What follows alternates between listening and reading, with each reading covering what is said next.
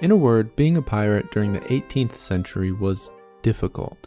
Pirates lived in poverty and life at sea was both rough and dangerous. Food and water would have been in short supply, and as a pirate, you'd probably live a very short life.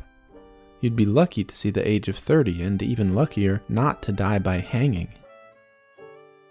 The easiest way to describe a pirate's life is looking at the life of a sailor during the 18th century.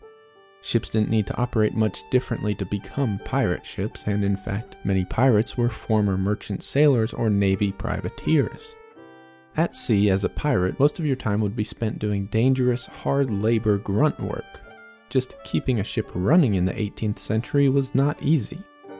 A pirate's work may have consisted of handling and fixing rigging, pumping water or other waste out of the ship's hull, or just cleaning. This type of stuff was what you could expect to do all day as a pirate. Ships are very high maintenance, and while personal hygiene was not hugely important at the time, sailors had a general understanding that dirty living quarters tended to spread disease, and indeed disease was rampant on pirate ships. Scurvy was the most common pirate killing disease. If a pirate had scurvy, the symptoms could be gruesome. One 16th century surgeon who was suffering from scurvy describes his experience. It rotted all of my gums, which gave out black and putrid blood. My thighs and lower legs were black and gangrenous, and I was forced to use my knife each day to cut into my flesh in order to release this black and foul blood. I also used my knife on my gums, which were growing over my teeth. This would go on until a hemorrhage occurred close enough to the heart or brain to kill the sufferer. Syphilis and scabies were also pretty common aboard pirate ships. On board ships, codes of conduct were followed strictly. These covered things like theft, gambling, drinking, and dereliction of duty. If they were broken, the punishments could be brutal. Pirates were known for keel hauling, a practice where a man was dragged by ropes along the bottom of a ship there he would be sliced by barnacles and wood and potentially drowned. Battling other ships was a relatively small part of the job for most pirate crews. It was a dangerous, high risk activity after all. Most often, victimized ships would simply capitulate when pirates approached. Pirates were known for being brutal and violent. It was easier and safer to just give up the loot. That said, battles did happen. The first course of action would have been to disable the other ship. Pirate ships were notoriously gun heavy. They could use standard cannonballs to destroy the hull or chain shot to take down a ship's masts and rigging.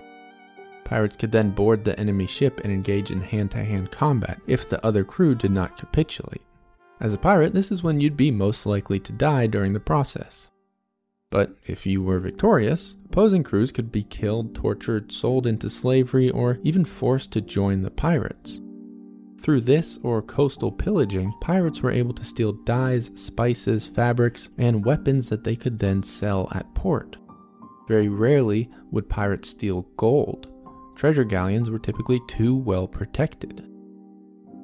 Much of a pirate's food came from these scores, and as you could probably imagine, pirate food was not great. Being at sea for months at a time, they needed food that wouldn't spoil in humid, warm conditions. This often included dried beef or pork. A type of biscuit called hardtack, made from flour and water, was also popular on pirate ships. This rock hard biscuit didn't really spoil ever. In fact, some from the 1800s still exist today.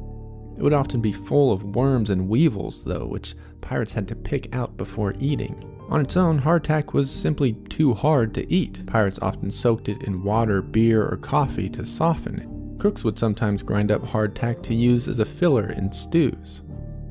Bread, butter, and cheese could be enjoyed if raided from ships or settlements. In times of need, sea turtles were also a popular food. At the time, they were plentiful, and unlike many species of fish, a single sea turtle provides quite a lot of meat. Ship's codes generally prohibited drunkenness while at work, but in leisure time at sea, pirates would have consumed any alcohol they could steal. Most often, that did indeed mean rum. The Caribbean was producing massive amounts of rum at the time and was generally the spirit of choice for all people in the area, including those that pirates raided. Wine, brandy, and beer could also occasionally be found aboard pirate ships. Living aboard a ship was dangerous, dirty, and tiresome.